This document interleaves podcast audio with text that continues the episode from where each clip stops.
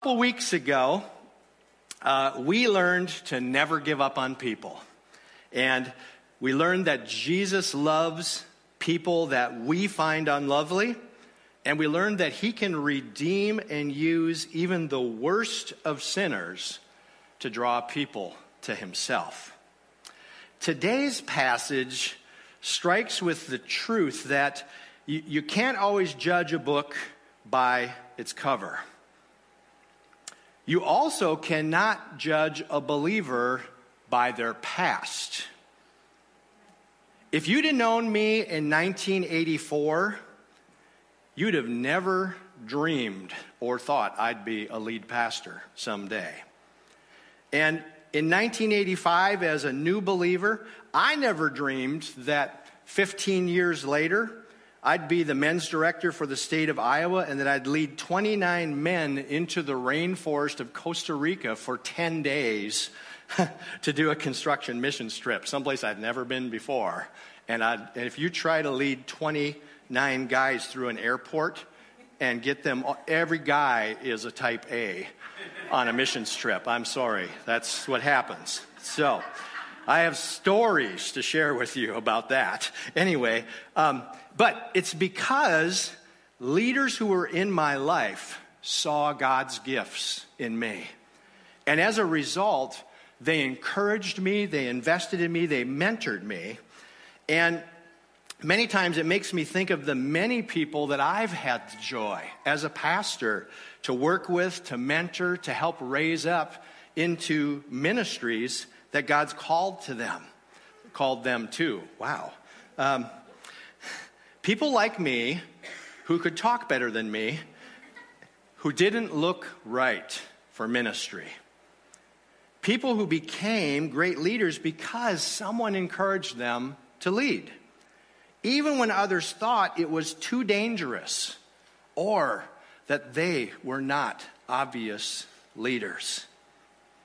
Don't we all know someone like them? Someone that's dangerous? Someone who we think, oh, there's no way God could use that person.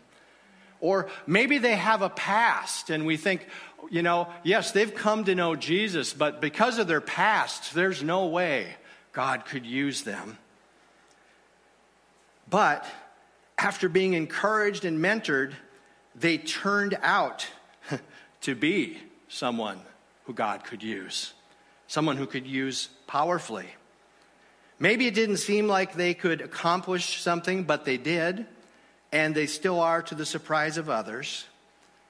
Think of it like this they are not unlike Saul, who became Paul, who would eventually become the writer of most of the New Testament. We're going to start out with a little refresher this morning. It's been a couple weeks, and I just want you to want to bring you up to speed with what happened before we get to our passage today. And and uh, I'm looking in Acts chapter 9 and verses 10 through 19. I can't remember if I gave Jody those scriptures. If I didn't, you'll just have to believe I'm reading it out of God's word. Or you can look it up because you should have a Bible. All right. Verse 10 Now there was a believer in Damascus named Ananias, and the Lord spoke to him in a vision, calling, Ananias. Yes, Lord, he replied. The Lord said, Go over to Straight Street to the house of Judas, and when you get there, ask for a man from Tarsus named Saul. He's praying to me right now. I've shown him a vision of a man named Ananias coming in and laying hands on him so he can see again. But Lord, exclaimed Ananias, I've heard many people talk about the terrible things this man has done to the believers in Jerusalem. And he's authorized by the leading priest to arrest everyone who calls upon your name. Dum, dum, dum. But the Lord said, Go, for Saul is my chosen instrument to take my message to the Gentiles and the kings as well as to the people of Israel, and I will show him how much he must suffer for my name's sake. So Ananias went and he found Saul. He laid his hands on him and said, Brother Saul, the Lord Jesus, who appeared to you on the road, has sent me so that you might regain your sight and be filled with the Holy Spirit. Instantly, something like scales fell from Saul's eyes, and he regained his sight. He got up and he was baptized. Afterward, he ate some food and regained his strength. So here is the guy who ends up writing most of the New Testament, the guy who is feared by Christians because he's a murderer. Right? But Ananias listens to the Holy Spirit and says, Okay, I'll do what you told me to do. I'm frightened to death, but I trust you. And so he goes to Saul, and we get to where we are in the story today. In verse 19b, actually the last half of verse 19, there really isn't a B there, I put one there. It says, Saul stayed with the believers in Damascus for a few days. And immediately he began preaching about Jesus in the synagogue, saying, He is indeed the Son of God. All who heard him were amazed. Isn't this the same man who caused such devastation among Jesus' followers in Jerusalem? They asked. And didn't he come here to arrest them and take them in chains to the leading priests? I suspect a few of them were saying things like, Isn't this the man who killed our friends? Isn't this the man we need to be afraid of? How could God use a man like this. The story continues in verse 22. It says, Saul's preaching became more and more powerful, and the Jews in Damascus couldn't refute his proofs that Jesus was indeed the Messiah.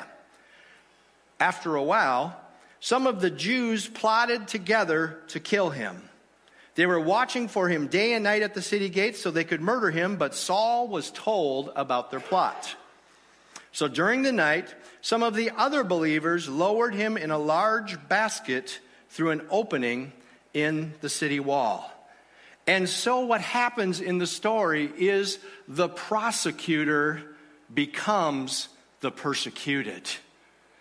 The man who was going after the followers of Jesus is suddenly the man who has a price on his head. Thankfully, there's some other believers there who were listening to the Holy Spirit, and they were not thinking about who Paul was in the past. They were thinking about who Paul was in the present. They saw that God had done something in his life, and they said, We need to help this guy. And so they said, we got a great idea. Paul, jump in this basket. we'll lower you down the wall. And Paul did it. And he got away, obviously. Verse 26. When Saul arrived in Jerusalem, he tried to meet with the believers, but they were all afraid of him. They did not believe he had truly become a believer. Then Barnabas brought him to the apostles and told them how Saul had seen the Lord on the way to Damascus and how Saul how the Lord had spoken to Saul. He also told them that Saul had preached boldly in the name of Jesus in Damascus. So Saul stayed with the apostles and he went all around Jerusalem with them, preaching boldly in the name of the Lord. He debated with some Greek speaking Jews, but they tried to murder him. See, a thing we need to know that I'm sure you guys have heard the phrase that nothing ever changes, right? I mean, things, things happen again and again. Nothing's new under the sun. In Saul's day, the early church, people changed alliances often, or they pretended to change in order to trick their adversaries. It's really not that different today, is it? People change their alliances, they change sides, they change their minds. They, right? So this was not some strange thing that people were a little afraid of Paul. You know, it's like, is he really a Christian? Is he really following Jesus? Can we trust him? And so it, it, here's the thing Saul's record, really, he could have been compared to Heinrich Himmler, the Nazi henchman. I know that's like, oh, you can't talk about Paul like that. But that's who he was. He was a murderer. He was known for coming up with the way to exterminate the Jews in concentration camps. That's what Henrik Himmler did. Paul was finding a way to exterminate Christians. You just chew on that for a little while. That's the, that's the guy who God redeemed, transformed, made him new, even though nobody necessarily believed it. They were scared of him. That's the guy who wrote most of the New Testament because of what God did in him. The guy who I'm sure they thought there's no hope for him. So, Saul, even though now he's saved, he's not a guy that anybody wants to hang out with. The Christians don't want to hang out with him. And the people that were with Saul before he became Paul, they didn't want to hang out with him. Remember? They were coming, they plotted to murder him. Nobody wants to be Paul's friend.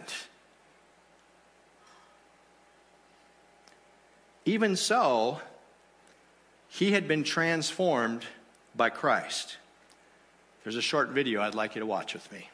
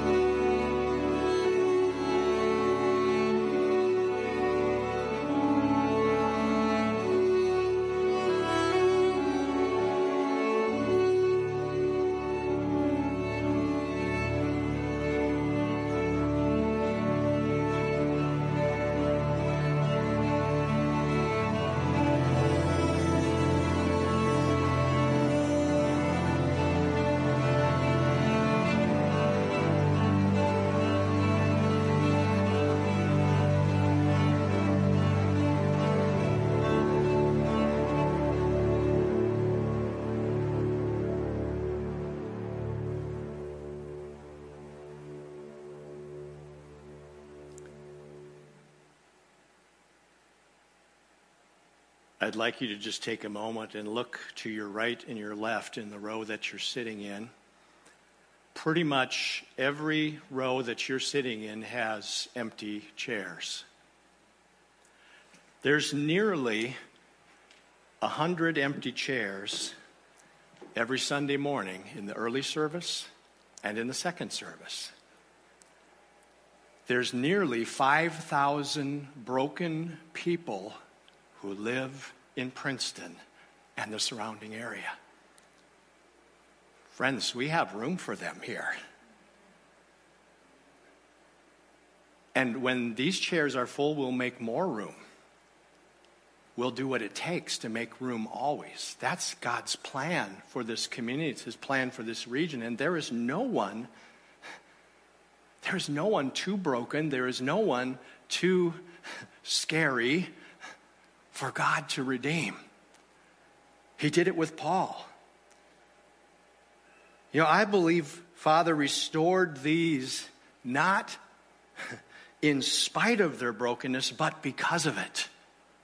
I will tell you this over the last 20 years of getting to be a pastor, I have seen some people who were incredibly broken that God used so powerfully the rest of their lives after they came to know Him.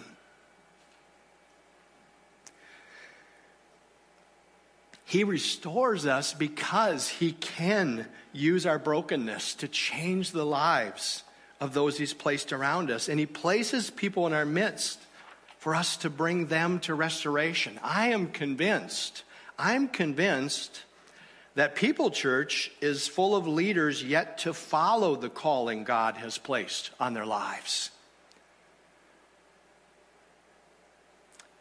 Let's look again in His Word.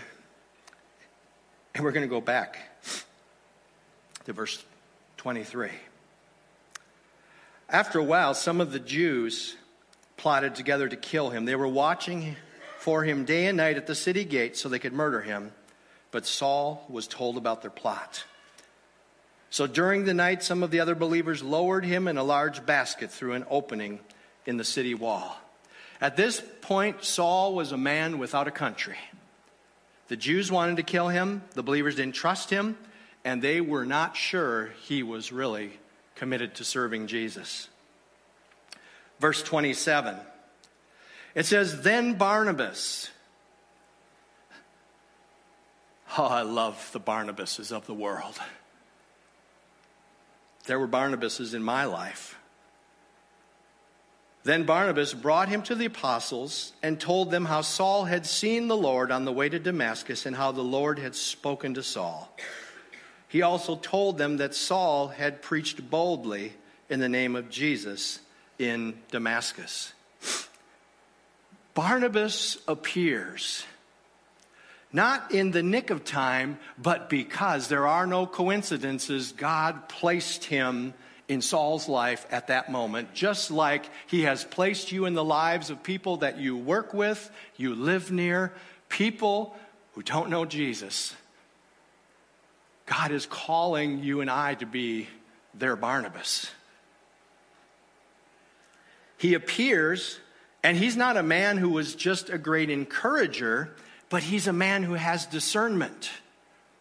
He's able to discern and how and who to encourage. He was able to see that Paul had been restored and redeemed. Barnabas had three traits that, that we need that are essential in order to be encouragers of others. And those three traits are discernment, courage, and availability. Discernment is the ability to sense integrity in people. Know this not everyone who talks about God is someone to get behind. Some of you may not know these names because you're younger than me, barely, but Jim Jones, David Koresh, people who talked about Jesus even used the scriptures, but they were cult leaders. But understand this we do not need to be a judgmental people. we do need to be a discerning people. What's the difference between being judgmental and discerning? I, I will tell you what that is. A judgmental person is one who delights in finding and pointing out the errors and faults of others. That's a judgmental person. They delight in finding errors and faults in others. A discerning person, their heart breaks when they see someone whose heart is not right. Their own heart breaks. Yet they wear a mask of spirituality to proclaim to be a believer. So a discerning person, their heart breaks when they see one, someone who's a pretender. Barnabas had courage, the ability to go with God's selection, not man's. Here's the thing that I've noticed, you guys God is way better at picking than we are, isn't He? Yeah. I even remember, you know, I was never that great at sports. I played some sports, but I remember that whole thing in grade school, you know, when they're picking teams and, and it, you know, sometimes you're the last kid. Well, I, I was usually second to last, but um, not true. But, but now I am telling you the truth. There were people who got picked at the beginning who really weren't that great. They were just good friends, right? They were just good friends. They weren't that great at the sport. So we're not that great at picking. Courage is the ability to go with God's selection, not ours. And then availability, the willingness to serve. You see, Barnabas didn't just make a pronouncement about Paul and then back away. He could have just said, Hey, you guys, you don't need to worry about Paul. He's a new man. And then walked out of the picture. But what we'll find in the future is that Barnabas was alongside Paul as an encourager throughout the rest of the book of Acts. So he didn't just make a pronouncement and step away. He became a close ally and a friend of Paul's, a guy who was not popular. And know this there will be times when we'll come alongside people who have just come to Jesus that the Holy Spirit isn't quite done washing them up all the way. Just like he's not done washing us all up all the way. And people say, well, how can you hang out with that person? And our answer will be, I can hang out with that person because I know that they chose to follow Jesus. And, and Jesus is still working on them just like he's working on me. You see, Barnabas, he became a close ally and a friend. He invested in Paul's life and his ministry, and even when others thought he could not be trusted. Everything that Paul accomplishes from this point further has Barnabas's blueprints, his fingerprints on it. You will see that Barnabas is there all the way with Paul. You see, it's not enough.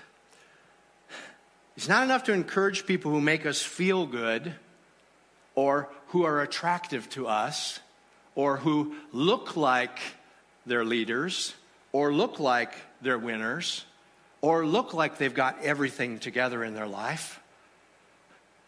We're called to be encouragers of those who might not look like that. We need to encourage those who, who can't give us anything back. We need to encourage without an expectation that we're going to receive something. We need to encourage people who are a little rough around the edges because I believe God uses them not in spite of. He's got a plan. We need to encourage people no one else wants to connect to. Maybe they smell bad, literally. Maybe they curse on occasion. Maybe they're still making some addictive choices that, that are not good for them.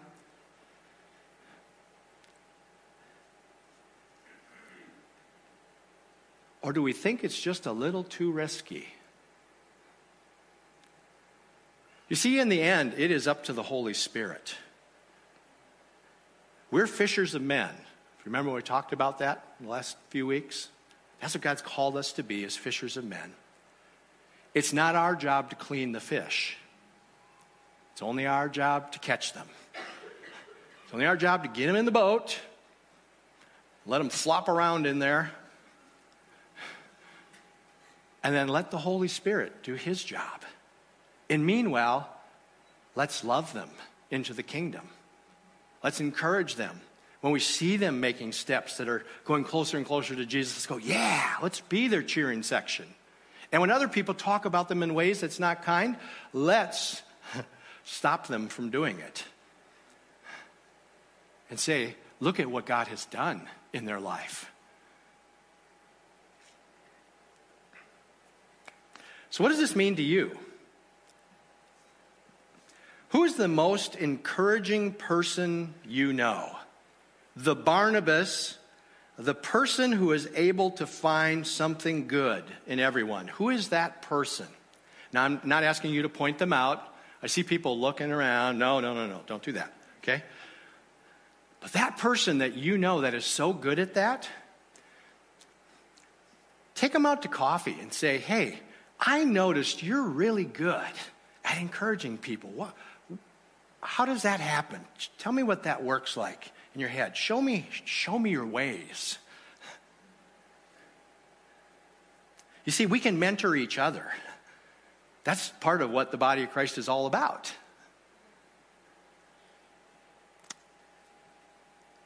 Ask yourself the question how can you become more like them in encouraging others? How can you become an encourager? Are you persistent? Are you sincere? Are you specific in encouraging others? You know, one of the things that I do often, not every day, but several days of the week when I spend my time with the Lord, I say, Holy Spirit, show me who I can encourage today. Who can I encourage? Who can I, uh, there's something they've done. Let me, let me encourage them. Show me that. Because I might not see it on my own. In fact, I probably won't. Because, like all of us, we're so busy doing our own thing, aren't we? Well, not you guys. I'm busy doing my own thing. Let's ask the Holy Spirit to show us what we could encourage in others that we see around us when we see God doing stuff in them. Or when we see that God wants to use them some way that they're not being used yet. Let's be encouragers like Barnabas. Who do you know that needs to be encouraged to become everything that God made them to be. They might be someone who doesn't know Jesus yet. They might be someone who already does. Who do you know who needs to be encouraged to become who God made them to be? Let's stand up together and we'll close in prayer. Here's what we will do at People Church. We, us. We are a safe place to find and follow Jesus. We are a safe place to find and follow Jesus. People should be able to come here and go, you know what? There's something different there. I sense something I've never sensed before. I'll tell you what, this morning during the music part of worship, if you could not feel the Holy Spirit moving, your feeler is broken. Anybody who come into this place who doesn't know Jesus would go, "Whoa, what is going on in here?" We're a safe place to find and follow Jesus. Let's pray together. Lord, I'm hoping that you will pray with me. Repeat after me. I should have said that. Be more clear, Pastor Bob. Lord, I want to be more like Barnabas. Discerning, courageous, and available. I want to encourage others in my circle of influence. Holy Spirit, show me how to speak words of encouragement and hope to those Father has connected me with in my day to day life. Holy Spirit, would you do it? Would you make it so? Would you help us to be encouragers? Would you open our eyes to see people the way Jesus sees them?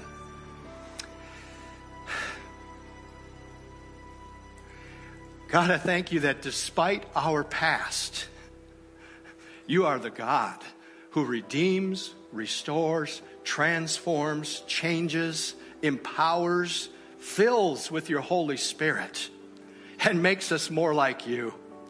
God, would you make us more like you and less like us? In Jesus' name, amen. Amen.